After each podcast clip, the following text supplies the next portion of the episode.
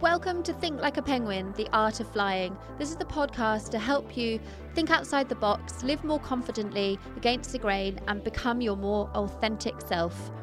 Penguins don't traditionally fly, but what's to say they won't one day? Alrighty, I'm going to talk all about fear, and I'm just going to set the scene. I'm sat in a car that is completely black, blacked out. It's night time. It's about 8:30, 8:42 p.m. on New Year's Eve, and there's a campsite full of people having a good old time, having a little celebration, getting loose, having some drinks, and classic me, I just don't do well in a crowd. I'm not really very good in a social situation, especially when I'm in nature. I love to be quiet and still and intentionally um, slow and peaceful in nature. So when I'm camping, the thought of making noise and celebrating is just not my cup of tea. So I thought I'd come and um, record this podcast instead. So today I'm going to talk on fear and what that means, what that looks like, why we experience fear, and how we can stop ourselves from being restricted by feeling fear. So, fear um, can be two things fuck everything and run. It's a nice little analogy there. Um, fuck everything and run, or feel everything and rise.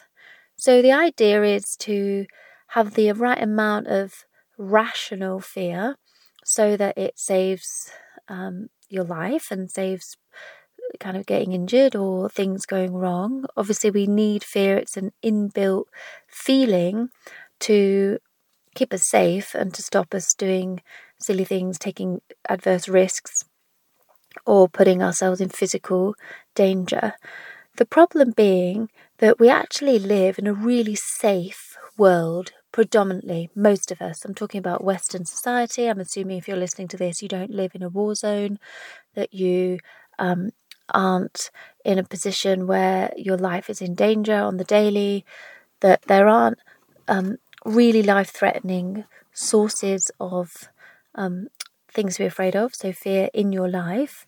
Uh, potentially there are. Potentially you have a genuine fear about having a cancer diagnosis, or you are in a domestic violence situation and you fear for your life quite frequently, or you have a fear for a loved one who has an addiction and they're doing things. And I, I'm very sorry that you're experiencing that because unfortunately, if we experience fear on the on the regular, and I'm going to talk about anxiety as well a little bit. But if we are in a state of fight or flight, which is um, fear, you're going to change your hormones, you're going to change your sympathetic nervous system, you're going to change your cortisol levels, you're going to increase your stress levels.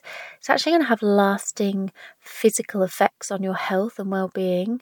And therefore, we need to try and limit the amount of fear we experience on a day to day so that we can prolong our longev- longevity and our health physically. I'm not going to go into the science behind it because I don't know much about the science behind it. I'm just going to talk more about fear when it arises as a feeling and as a thought, and how we can counteract it or how we can use that fear to guide us towards positive changes and reducing the amount of fear that we'll experience later on. So, at this campsite, I've asked a few people throughout the day when I say the word fear, what comes up?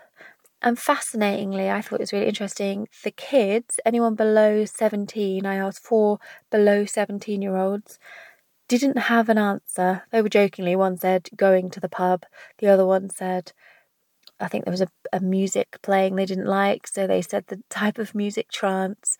Um, another one said he all he think I said, What do you think about when I say the word fear? What comes to mind? And he just spelled it out. He just said F E A R all I see is the letters. So they're not associating a feeling with fear, which is fantastic. You don't want kids to have experienced fear. Um, unfortunately, a lot of children do experience fear, but I think it's healthy and and desirable that the average child, up until later in life, doesn't really experience fear all that much. And then I asked some of the adults and there were some silly sort of defensive responses because I guess they felt that maybe it was too deep a question, um, or maybe they were afraid to share their fear and they didn't want to sound silly. One guy said fish, so that is a probably an irrational fear, but certainly a fear. Um, someone else said um, other people experience fear, but he doesn't. He was just being a bit of an idiot. He's reading an, a book on Arnold Schwarzenegger, who claims that um, he doesn't feel fear, only other people do. Um, fear of being in the dark and um, fear of being misunderstood, which translates actually as not being accepted, which is an innate um, human need is to feel like we belong. And if you want to go and um, listen to the difference between fitting in uh, versus belonging, I did a podcast two episodes ago all on that. So, fitting in versus belonging we need to belong, and a fear of not belonging is huge, huge, especially in this world of social media, comparison, looks, um, expectation on our appearance, whether we're fit enough, slim enough, pretty enough, young enough. The list goes on. For some people, it can turn into a genuine fear of if I don't look a certain way, I will not then be accepted, therefore I won't belong, therefore I will be forever alone, therefore I won't survive.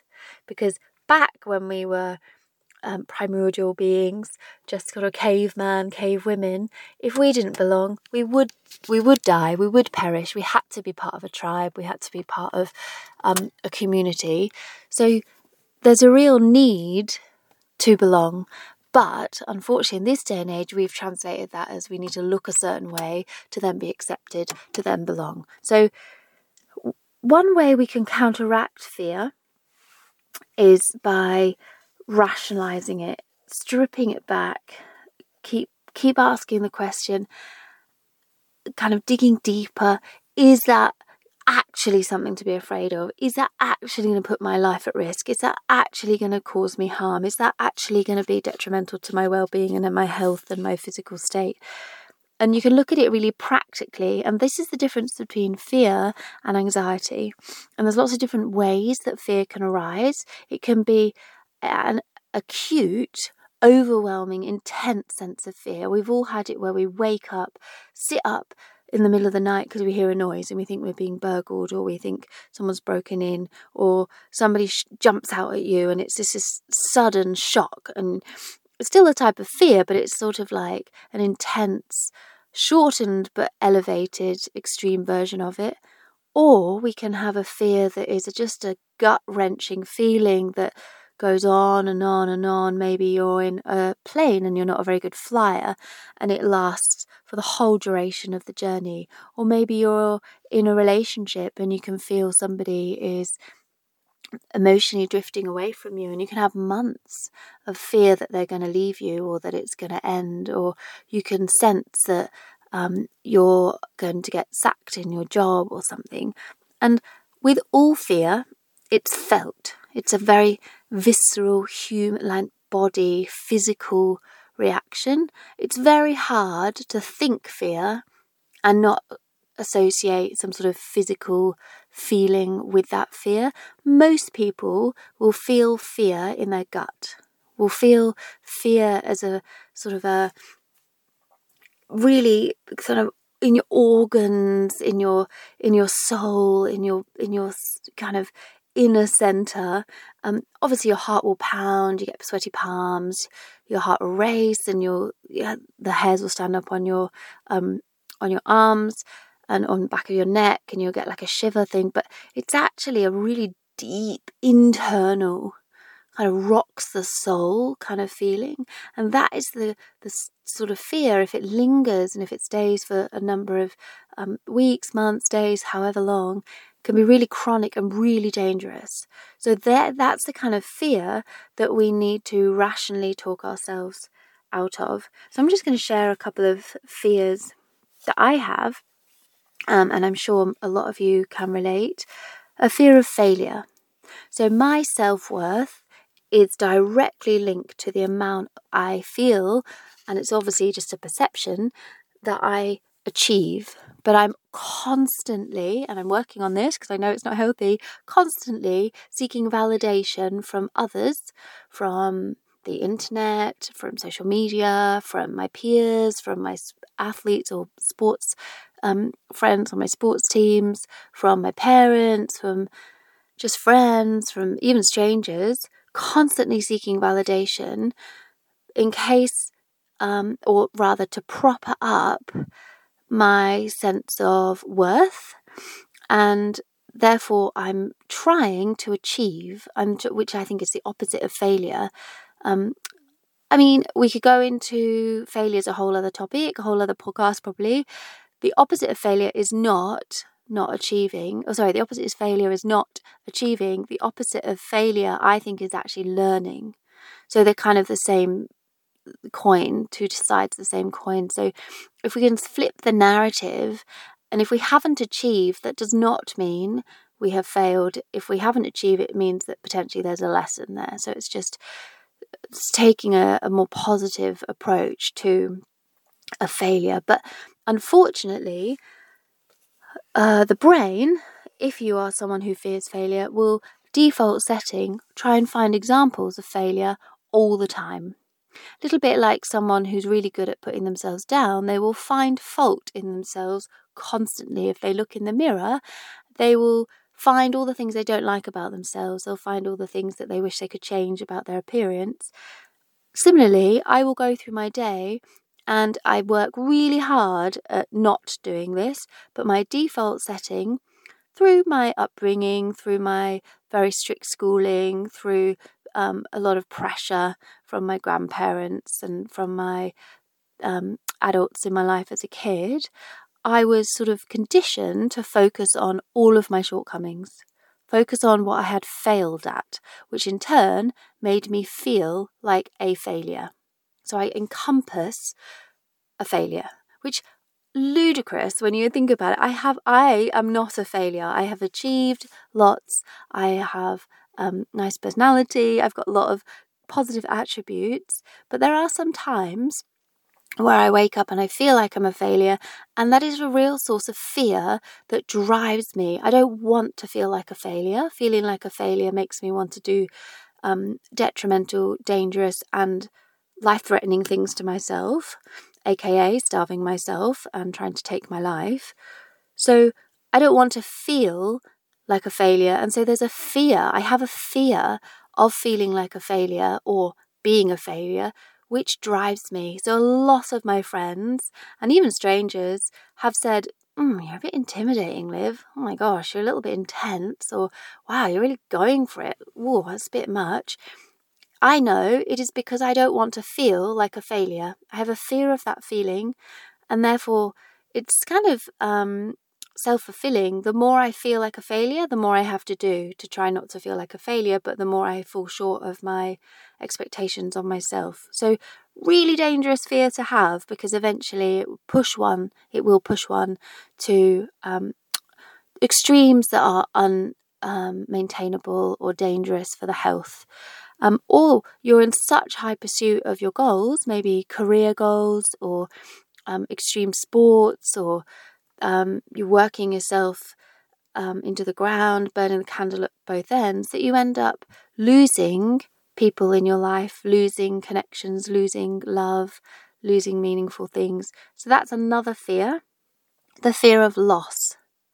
And often people are so afraid of losing, they do things that actually end up pushing people away anyway. They kind of self fulfill their fear by being extreme with trying to control. So there's three fears that I'm going to talk about. I've just spoken about fear of failure. There's fear of loss, and then there's fear of not being in control. And the, the loss, fear of loss, and the fear of not being in control very closely linked together. And unfortunately, the more we try and control, the more we're likely to lose the things that we want. I will use anorexia as an example. The more I was in control of my eating, the more I controlled my exercise routine, the more I controlled my rest period, my sleep, the more I controlled my weight, the more I lost out of life. the more you control anyone or anything, the more you're going to lose of that. Because if you restrict anything, you're going to crush its soul, its potential, its energy. If you control anything, it's going to become smaller. Put a tiger in a cage, you're going to ruin its soul um, smother your colleagues and control everything they do, they're not going to work as creatively and efficiently and effectively.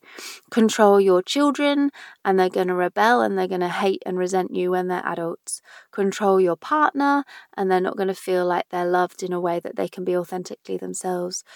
Unfortunately, if you have had quite a turbulent experience of life, if you have had adverse things happen to you, if you've had a lot of change that you weren't expecting, you weren't um, able to deal with, so change as a child, or that you didn't want, so unwelcome change, i.e., the separation of parents, the more likely you will be to have a fear of losing control later in life. So it's no wonder that if your parents separate, you might become OCD obsessive compulsive disorder or you could I it's not this but you could say obsessive control disorder. Um, or you might start restricting your food anorexia putting my hand in the air. So unfortunately I still have a fear of not being in control and personally which might be quite helpful for people to know I am so curious as to why people do what they do why people say what they say and why people behave in the way that they behave because I am trying to make sense of people so that I feel in control in social situations. Because when my parents separated when I was quite young, I didn't expect that. That came out of the blue. And that separation led to a multitude of changes in my life that I didn't want and I wasn't emotionally equipped to deal with.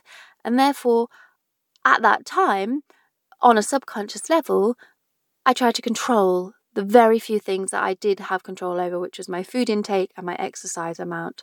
So now I don't control my food and I don't control my exercise, but I do still want to feel in control when I'm around people because two specific people changed my life so significantly that I nearly ended my life.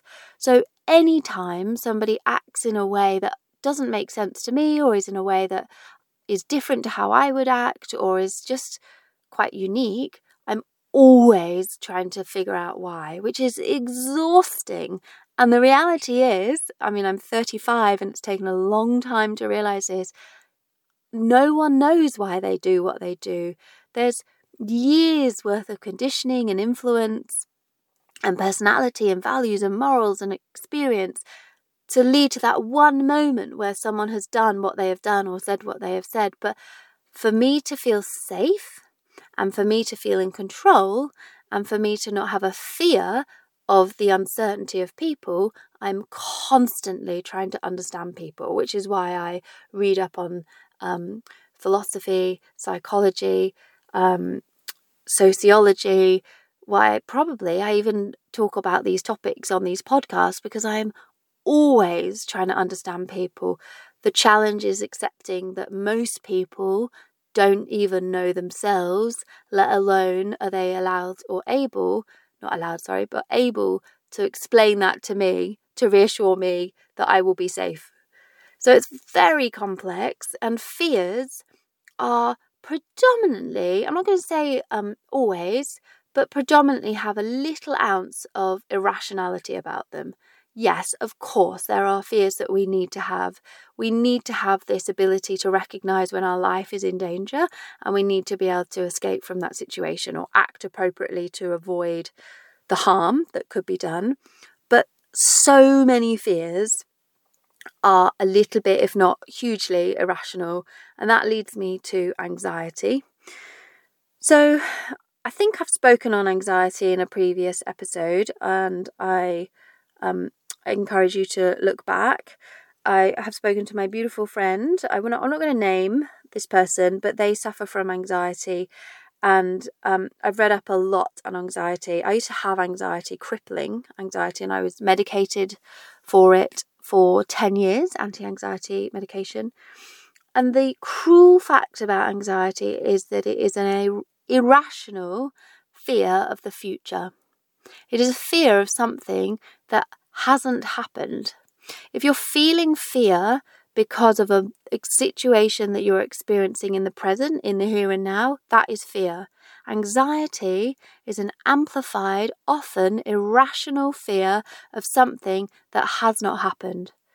So it's your body and your mind working together to prepare you to avoid, fight, or work with a situation that you are preempting is going to cause you fear in the future. Now, most anxiety is completely pointless because the thing you're most afraid of happening possibly doesn't ever happen anyway, or by being anxious about it, you're not able to rationally approach the situation that you are afraid of. And you cannot, this is a really cruel fact of anxiety, you can't really rationally talk someone down from it. So if somebody is afraid of, um, I was actually, I was afraid of winter. I had I had crippling anxiety in winters. It started when I was about seven, um, and I'd have panic attacks, and I would just be crippled and paralyzed by fear. I'd cry every night. I'd have to be around my parents all the time it was all consuming. It was this horrific kind of wash, like a wave of agonizing, acute, intense fear for days on end, w- just around winter. Really, I'm not really sure why. And then I would get scared about being scared. So it was like a double wave of anxiety because I'd start getting anxiety in about November, December. Um, and then winter would really hit in January, Feb, and I was already anxious about feeling anxious partly one of the reasons why I live in Australia, so I don't have to deal with with that. But the anxiety is usually around for far longer than the actual source of fear is around. And the only way to positively counteract anxiety is to, in small and safe and supportive increments, face the thing you're afraid of. So, when you have a child who's having nightmares and needs to sleep in your bed until the age of 10, allowing that child to constantly sleep in your bed is only going to make the anxiety worse, is only going to make the fear amplified, and is only going to cause the behavior to become more ingrained and worse. So, you have to approach the anxiety by leaning in and facing it and um, it's called um, just exposure therapy essentially but you just need to gently uh, put that person in front of whatever it is they're anxious about. It's the only way. You have to face your fear to get over anxiety. I took up skateboarding a couple of years ago and I was absolutely petrified. My body is a, such a tool for me for my work, for my social life, for my sport, for my health, for my mental health, for my well being, for my physical. I, I need to be able to use my body. And I was absolutely petrified, shaking, like hyperventilating, sweating, heart racing, clammy palms, like the, the whole, just by standing on a board. But on the bottom of my board, I have put think of the growth. So I've painted the bottom of my deck. Think of the growth. If you stand in your fear and don't move, you will not move from that point and you'll never progress and you'll never get over that fear. You have to move through your fear. Every time I dropped in, it could take me an hour. It could take me actually one drop in, which is where you have the board on a 90 degree angle and there's a slope underneath it. One drop in took me a year to accomplish. And my skateboard coach said, Livy, you've absolutely got the technique. There's nothing stopping you but your mind. Fear is stopping you from doing this. And I was so cross with myself because I want to grow. I want to move forward through the fear and through um, facing the fear of dropping in, which I did do on 365th day of of fate trying to face it. I have grown mentally. I've become more resilient. I've become um, braver. I know that I can combat my mind. So when I was anorexic, my mind was telling me to do really dangerous, unhelpful, um, unhealthy things. By dropping in, I'm actually I'm in control of myself rather than my mind is control of myself. I am able to make decisions that are going to better me, better my confidence, better my risk taking, better my growth, instead of letting fear keep me small, fear keep me still, fear keep me grounded. To be living is to be moving, is to be changing, is to be growing. If you're not moving, if you're stuck, if you're literally static, to me, you're not living. You're just existing. You're not living, you're not thriving, you're not growing. To live is to grow. To grow is to live. Same, same. So you own you can only grow if you face your fear. So let's take a fear of being a passenger in a car, which I actually do have. I hate being a passenger of a car because I don't feel in control. So the, the top three fears for me, fear of failure, fear of loss and abandonment, and feel fear of control being in a car as a passenger, I, I really dislike it. So I start by just sitting in the car with someone that I trust isn't a boy racer or isn't going to try and show off their driving skills. Not going on a 4x4 track. Um, maybe suggesting that I drive at night time, but I can sit in a car with somebody else. Asking the driver to turn off distractions. So if I get in an Uber, very rare that I do that because I'm not comfortable can you please turn the music off? Please, please can you um, make sure your phone alerts are off? And then I know they're not going to get distracted. Limit the risk.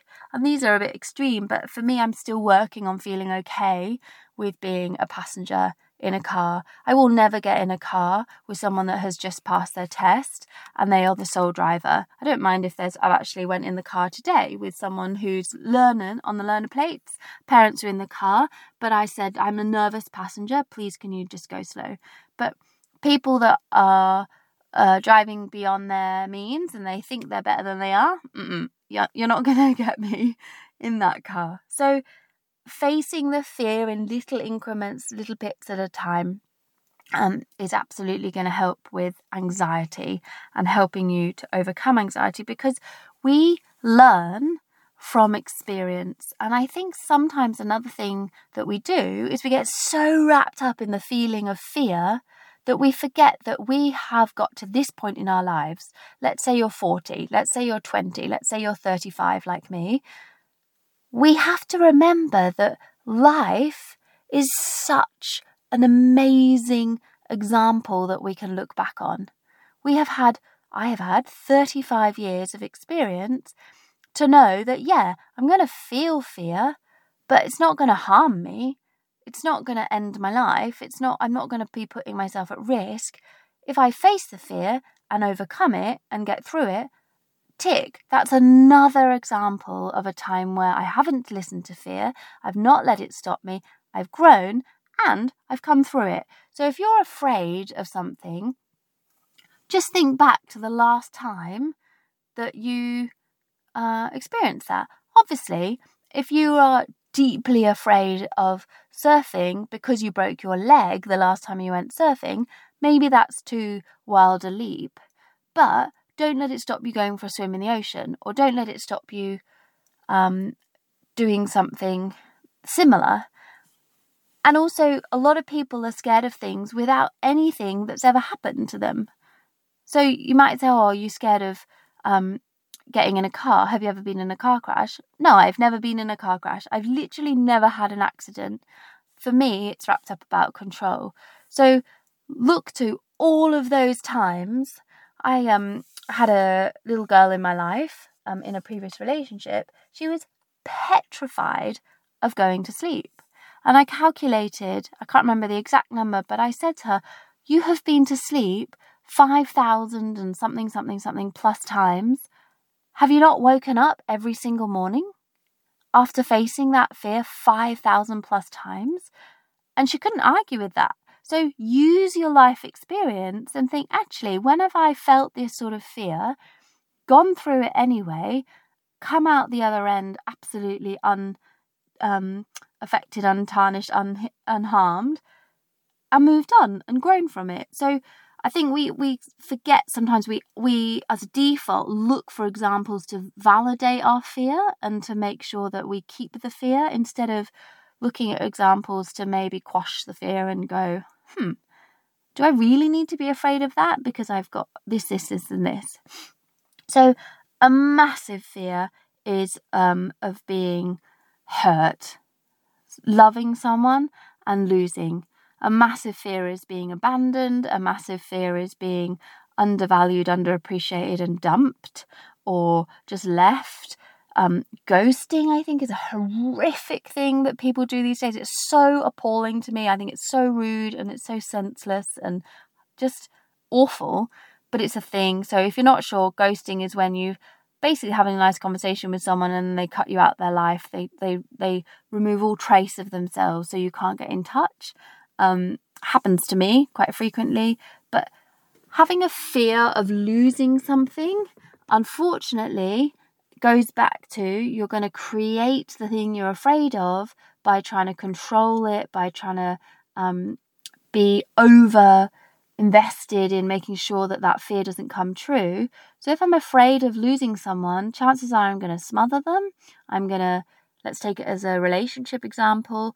If I if I'm dependent upon someone and I'm afraid that they're going to dump me or leave me, chances are I'm going to be way too much, too intense. I'm going to be too all overbearing. I'm not going to give them independence to go on holiday, do their own thing, to have their own interests, have their own friends, to have their own hobbies. Um, and in doing so, fear of losing them is going to make me just be like a leech, which is probably going to make them want to leave in the first place. This has happened to me the opposite way around. Somebody was absolutely petrified of losing me, and it just drove me away because I felt completely claustrophobic and it was all too much. So I think it's really important, as always, always, always, always, self awareness. It's really important to identify your fear and then, second to that, acknowledge how that is showing up in your life and how that's changing your behaviors, your thoughts, and your actions. So, I know I am a control freak. I know I am a control. You don't need to know why you have that fear, but it might help. So I'll break it down. I have a fear of not being in control because when I was a child, my life changed in so many ways overnight. I didn't feel in control, and I felt like I had to control my food intake and my weight to feel safe, to feel like I could gain some sort of control. In doing so, that nearly ended my life. Now, I still like to feel in control because I haven't learned to just go with the flow because I still have that inbuilt fear of if everything around me changes way too quickly, I'm not equipped to deal with that and I will resort to the same behaviors that I had in the past. So it's best if I don't let that happen and I control my life around me.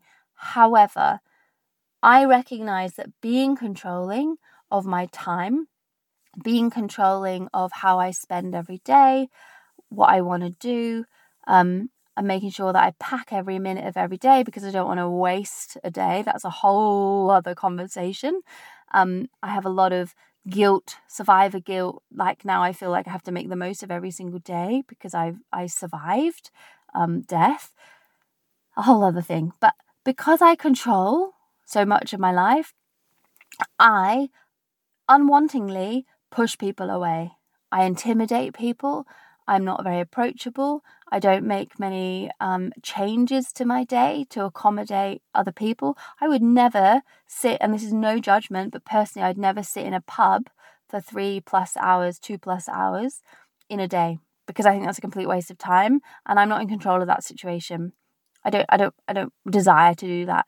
So in doing that, I isolate myself, and I unfortunately feel lonely a lot of the time. All of that is because I feel a, a fear of not being in control. The only way I'm going to crack this is by letting go of control. So, this um, New Year's, I was invited down to camping and I have not called the shots at all. So, we've gone to the beach, Hamelin Bay, we've gone to um, a little gorge, we've gone to different day trips, we went to Nana, we went to the brewery. None of it have I controlled. I've just actively focused because I knew I was doing this podcast. I focused on facing my fear of needing to be in control and just gone, okay, yep, cool, okay, sure, let other people call the shots, which I obviously haven't told people I'm doing this, but I feel quite proud and I've now got evidence to back up that my fear of not being in control was completely pointless because I've had an amazing time. I've not controlled anybody's schedule. I've certainly not controlled my schedule. And therefore, all of that fear of not being in control, pretty pointless because I've had a wicked time. So, find out what your fear, your genuine fear is. Nothing silly like afraid of the dark or afraid, like, what's your actual fear? We strip it back. Is it being abandoned? Is it being misjudged?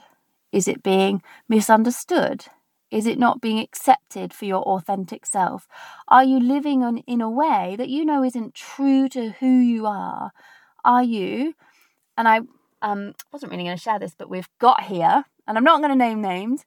I was chatting to a lady who I thought we were getting on like a house on fire. She has a fear of being um, homosexual. She has a fear of confronting the fact that she likes women and she wants to date women. So she called the whole thing off quite abruptly. And actually, that's what sparked this podcast. So she's, because of the fear and because she's not ready to face that fear and take teeny weensy little steps, she has she's sabotaging her authentic self. So she's not going to be with a woman. She's not going to experience love that could be like the most beautiful thing she's ever experienced. She's not going to get an um kind of an experience that she's wanted for years because she's letting fear and I asked her I said what are you afraid of? She had she didn't answer and don't know whether that's because she doesn't know the answer or she just felt like she couldn't articulate it or that she felt she it wasn't my business but it's so sad. So what are you doing in your life based on fear that if you just weren't so afraid you would do differently and start small. Be kind on yourself. To face a fear is is huge and you're going to get overwhelmed and it's going to be way too much way too soon if you try and just overcome your fear overnight. Some people do cold turkey, just jump straight in, feet first. I think that's probably going to send you into shock or be too much and overwhelming. So hopefully I have given a little bit of insight into um, fear, what different types of fear that we experience and how we can overcome fear. One thing I do just want to end on is the fear of judgment and people um, basically you feeling like you're not going to be accepted or tolerated or appreciated or valued or um, belong because people are judging you wrong. And usually that, excuse me, usually that translates as changing your appearance or buying the latest car when you absolutely can't afford it or um, projecting a wealth that you don't have. I'm going to cough again, excuse me. what I would say is that unfortunately, most people, even if you think you're fooling them, can see right through that. So don't think just because you're doing something to um, change your appearance, to kind of pre- present as younger than you are, somehow you're going to be more accepted. You don't want that person to accept and love you for a younger perception of who you actually are. You want to be with someone that accepts and loves you for exactly who you are, who looks their age, if not older, who doesn't care about the way you look. Why do you want to be with someone who is um, accepting and loving a part of you that isn't actually you. So all this Botox craze and looking skinny phase and trying to not look older phase and yeah, great, you might attract someone, but you're going to attract someone that only wants someone that looks young or only wants someone that looks skinny. So then you're stuck in this cycle of this you have to keep fulfilling that want from the other person or that uh, source of appreciation. So I don't know how, maybe I need to do a whole another episode on judgment of others. I don't know how people, what people need to hear to stop caring about what other people think of them. I did, I need to give it more thought, but it's just written on my page a fear of judgment, something I have never had. I have a fear of not being enough, which is different to not being judged. But I just don't care. If someone doesn't like the way I look, or if someone doesn't like my hair, or if someone doesn't like the what I'm doing, that's not the kind of person I want in my life. I want someone who's embracing me for who I am. So, yeah, I think for a lot of people, especially women, a fear of judgment is a big fear, but we've got to try and find a way to be okay with knowing that there will be people that won't like you for absolutely no reason whatsoever. They just will look at you and think, nah, don't like the look of you, or don't like the feel of you, or the sense of you, or they'll just hold a grudge. They're not your people. So don't try and win them over. And unfortunately, not everyone will like you. In fact, probably more people will not like you than than like you. So yeah, I'm gonna do I'm good I am. I'm gonna do an episode on fear of judgment and how to not care about what people think. I've already done one, but that was two years ago. So we'll revisit that. Um I hope you don't now have all these fears whizzing around in your head, but please try and identify your fears. Take one at a time. And what can you do just to face that fear so that you can feel everything and rise through it, not fuck everything and run because you're not going to grow and you're not going to move forward. Um, hope that helps, guys. Have a wonderful new year. I'm sure it's new year now that um, you're listening to this. And I hope you've had an amazing festive season. And let's make 2024 even better and more enriching and more self awareness than all the years before. All right, lots of love. Take care. Bye.